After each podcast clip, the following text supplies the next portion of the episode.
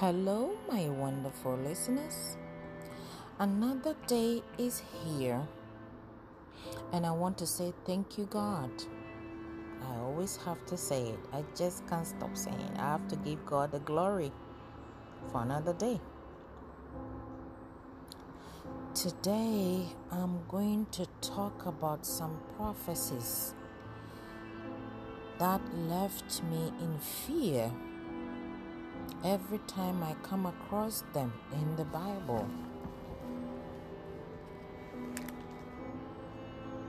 I say it leaves me in fear because it has happened before in time past and it's still happening.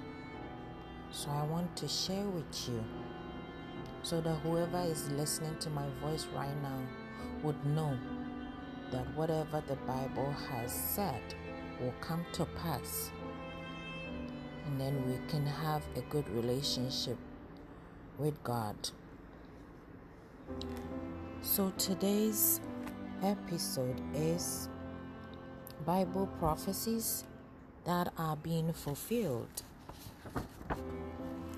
I came across Amos chapter 8, verse 8, which says, The earth will shake.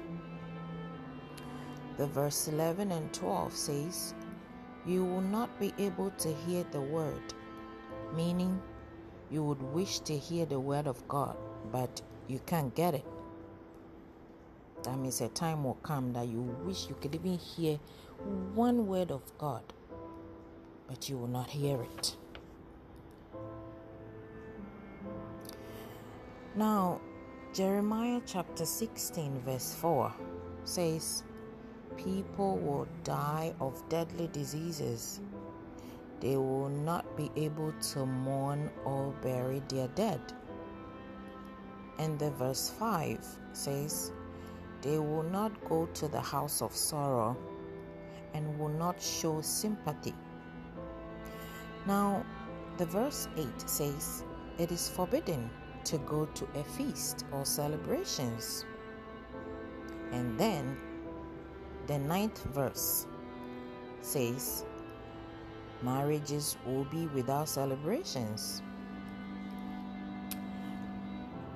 So there's another one in um, Isaiah chapter 26, verse 20 that says, Come, my people Enter your chambers and shut your doors. Hide thyself for a little while till the fury pass away. And in Isaiah chapter 2, verse 11, it says, The pride of men shall be humbled, and the lofty shall be humbled. Now, Exodus chapter 30, verse 18 to 21 says, Wash your hands so that you do not die. And in Leviticus chapter 13, it says, Keep distance if you have symptoms. Cover your mouth and avoid contact. The verse 4 to 5 says, Whoever is sick should stay inside their tent for 7 to 14 days. Now, all these Bible verses and others that aren't here tells you that what we are experiencing in our world today has all been prophesied and has happened and is still happening. That is why we should all make sure that our relationship with God is on the right path in fact, we do not want to perish without having a good relationship with God.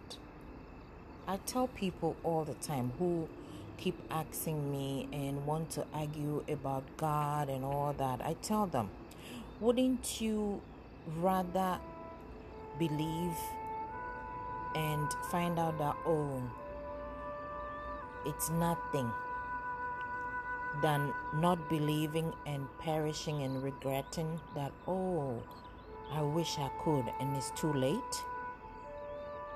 I would rather have that. I would rather believe because it's a win win situation. I do not lose anything if I believe. But if you do not believe it and you perish, there wouldn't be a second chance for you to come back and rectify the situation. So I'd rather believe and have a good relationship with God so that when I perish, I know I'm in a good place. Now, I have always termed the initials ASAP as always say a prayer. So let's pray. Father God, it is my prayer that you show yourself to those who don't know you in a very special way so that they can have your peace. And I also pray that if it is your will, you walk through our lives and homes and take away all our worries and illnesses. And please watch over and heal our friends and families. In Jesus' mighty name. Amen. Please don't forget, God loves you no matter who or what you are. Until next time, remain blessed. Bye.